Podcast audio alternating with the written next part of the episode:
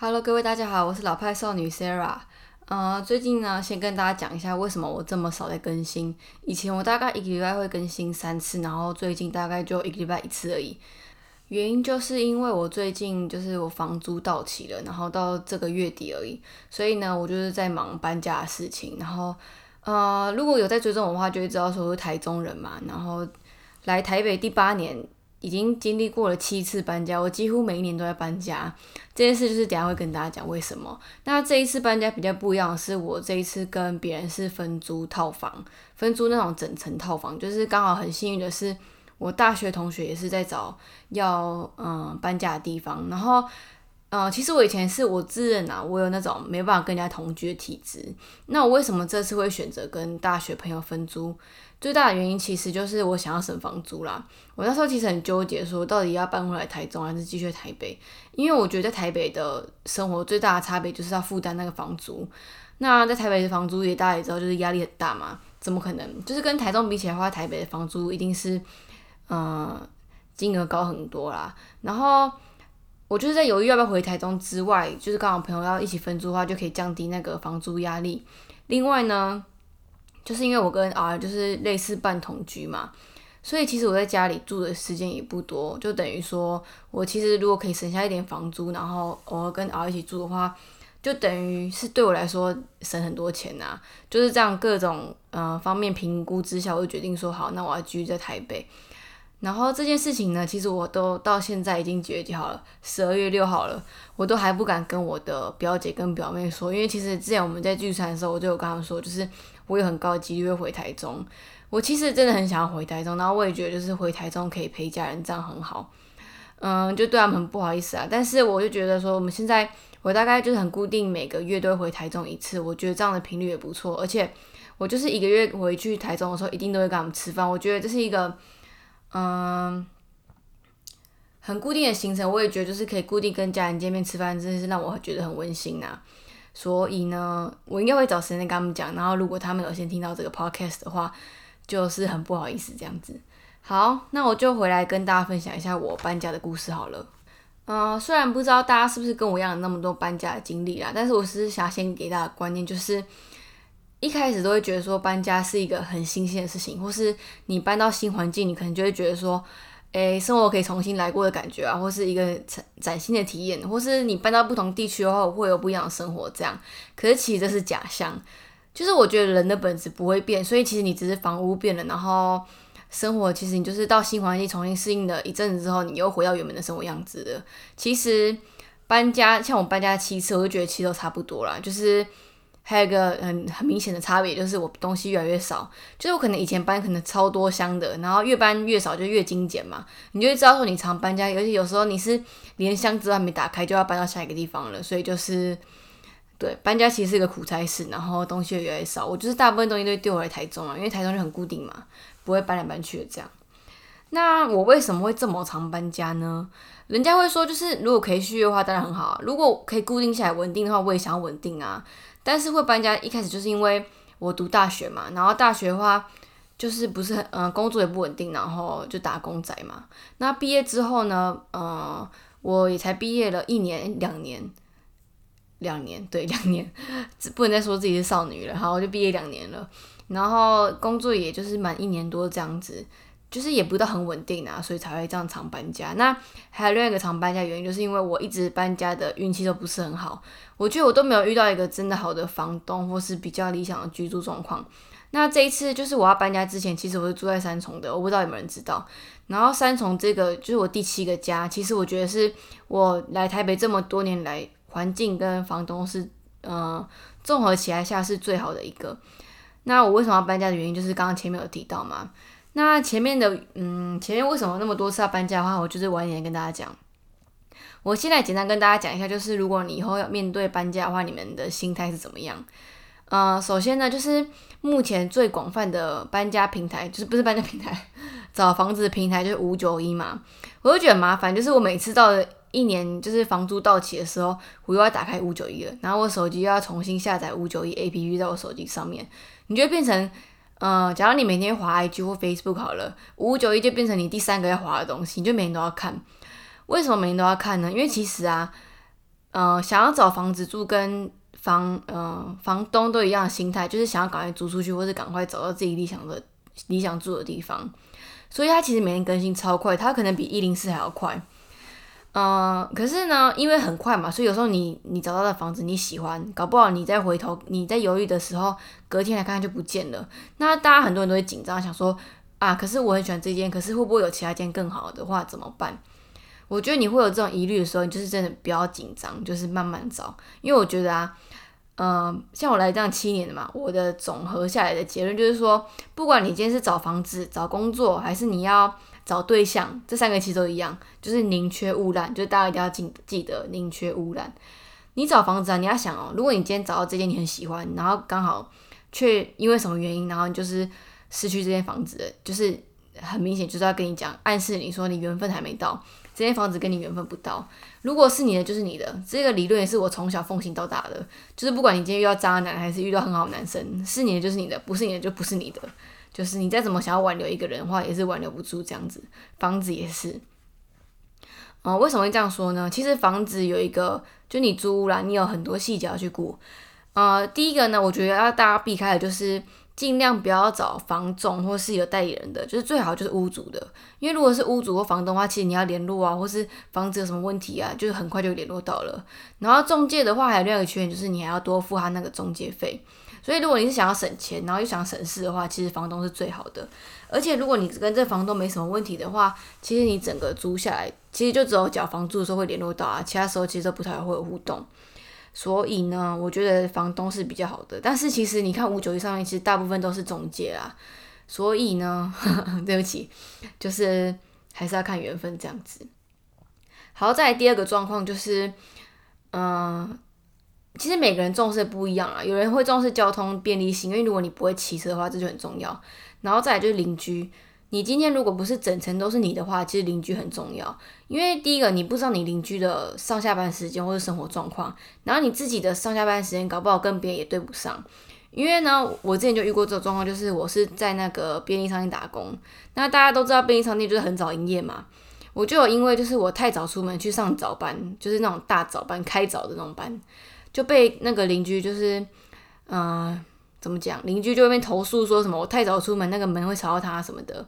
可是其实大家都知道这件事其实可以讲很久了。那我就大概跟大家讲一下，就是其实开门的声音很难避免，然后门一定会有门锁嘛，我怎么可能不锁门？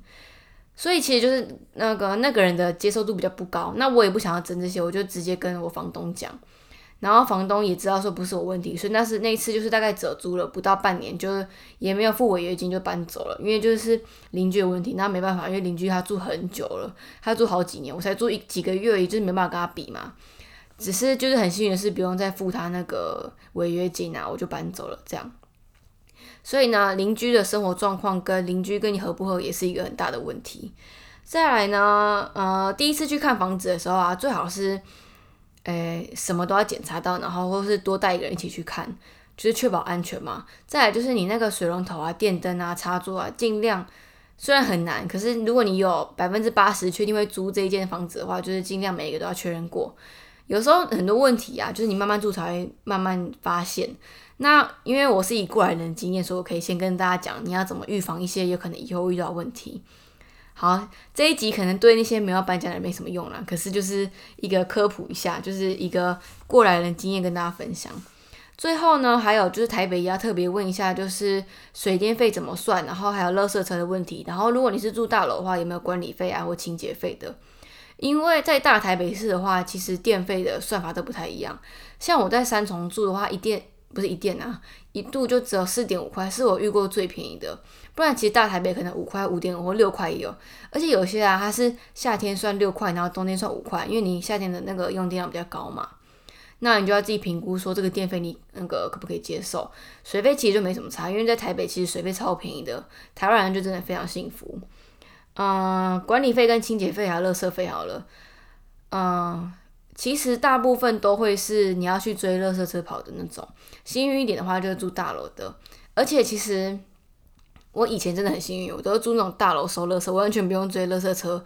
所以等到我去搬到我三年前住到中山的时候，我才第一次要追垃圾车。诶，就来台北七年的，到第四年我才第一次要追垃圾车，就觉得这件事还蛮酷的。因为我以前想说，我完全搞不懂那个收运时间怎么算，然后垃圾车怎么运作，我觉得很奇妙。想说大家怎么都知道什么时候到垃圾，或是诶你怎么知道哪一天要到什么？我就是慢慢自己摸索，那也觉得还蛮有趣的。这样虽然是有趣，可是我还是觉得那种大楼收比较方便呐。呃，再来还有什么呢？垃圾清运，然后住家环境好了。嗯，我个人很重视什么？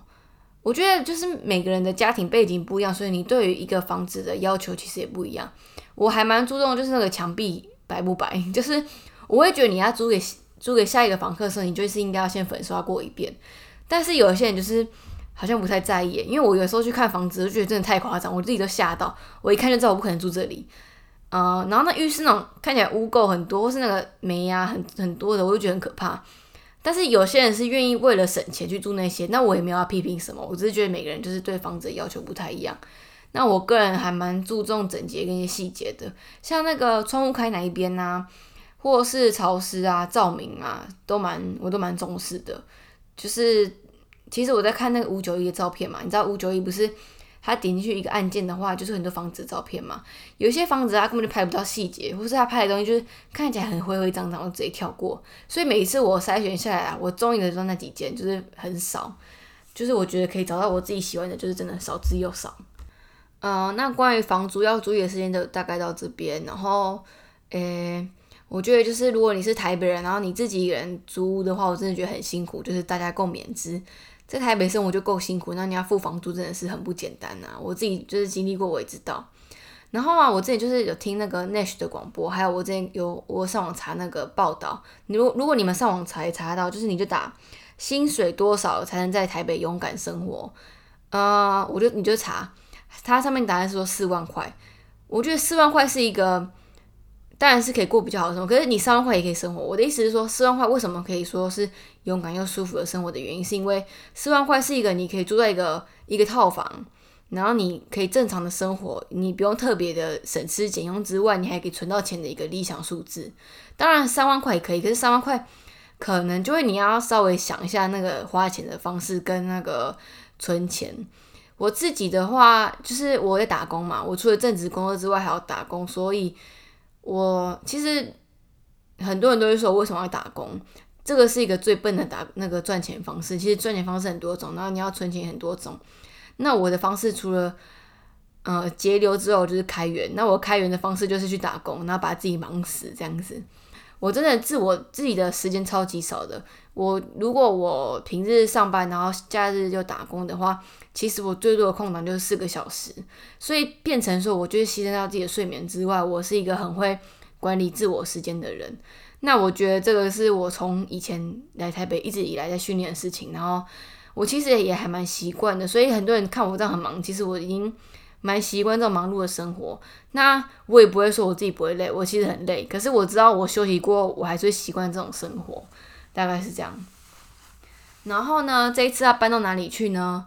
我应该是十二月十五号就会正式搬到新的地方了。然后这次要搬到哪里，先不跟大家讲，就是一个很热闹的地方。然后大家可以注意我之后 IG 常 po 哪些地方，就会大概知道我住哪边了。其实我还蛮期待这次的新生活，因为。第一次要跟别人分租嘛，然后再来就是我终于有一个大的厨房了。哦，对我租房子很重视，就是他会勾选说你要什么条件嘛，我一定勾那个可开火。我就是一个超级爱下厨的人。呃，其实关于下厨这件事，我有想说要拉下一集讲，那下一集再跟大家分享我的嗯煮饭的经验，跟我从什么时候开始煮饭之类的。啊，好，回到刚刚话题，就是我这一次终于有一个独立的厨房了。我之前做的大部分都是那种电磁炉在煮的，就是只能简单煮一下。那我这次的新厨房是有抽油烟机那种，我就觉得我可以什么，我就开始思考超多食谱的，就是可以炖炖什么肉啊，炖汤啊，然后可以做一些什么咖喱饭给儿吃。就是，呃，其实我本来就是很常煮饭给儿吃嘛。好，这个下一节讲不能讲太多，反正是我很期待，就是可以有新的厨房这样。那搬好家之后，再跟大家分享我之后生活嘛。然后这一次是跟别人一起分租，所以又是不一样的生活。嗯，那大概就这样。好，我这一集呢是在台中录的，然后呢跟大家分享一下我今天中午做的事情好了。就是呢要感谢肉桂学妹她传那个。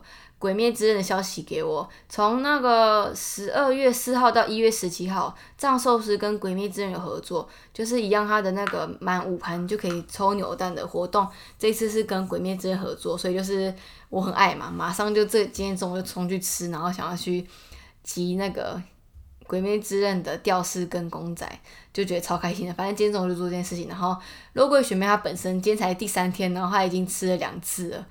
就是如果喜欢《鬼灭之》的话，赶快去那个一定要排一下藏寿司啊！反正藏寿司这么好吃，然后我有传给 R，就是刚刚说我们一定要最近要常吃藏寿司，就是在疯狂的去收集这样。好，那这一集先跟大家分享到这边，然后记得去吃藏寿司。那如果你们有什么搬家的经验啊，或是你还没有搬过家，或是你有什么资那个要租屋方面的问题的话，都可以来私讯问我。那希望这一集会帮到大家，也是跟大家分享一下我最近的生活。我们这一集就先到这边，感谢大家。那我们下一集见。一样就是，如果你有想要帮我留言或是按赞的话，到 Apple Podcast 底下，或是直接到我 IG 或 FB 来找我，那就先这样。感谢大家，我们下一集见，拜拜。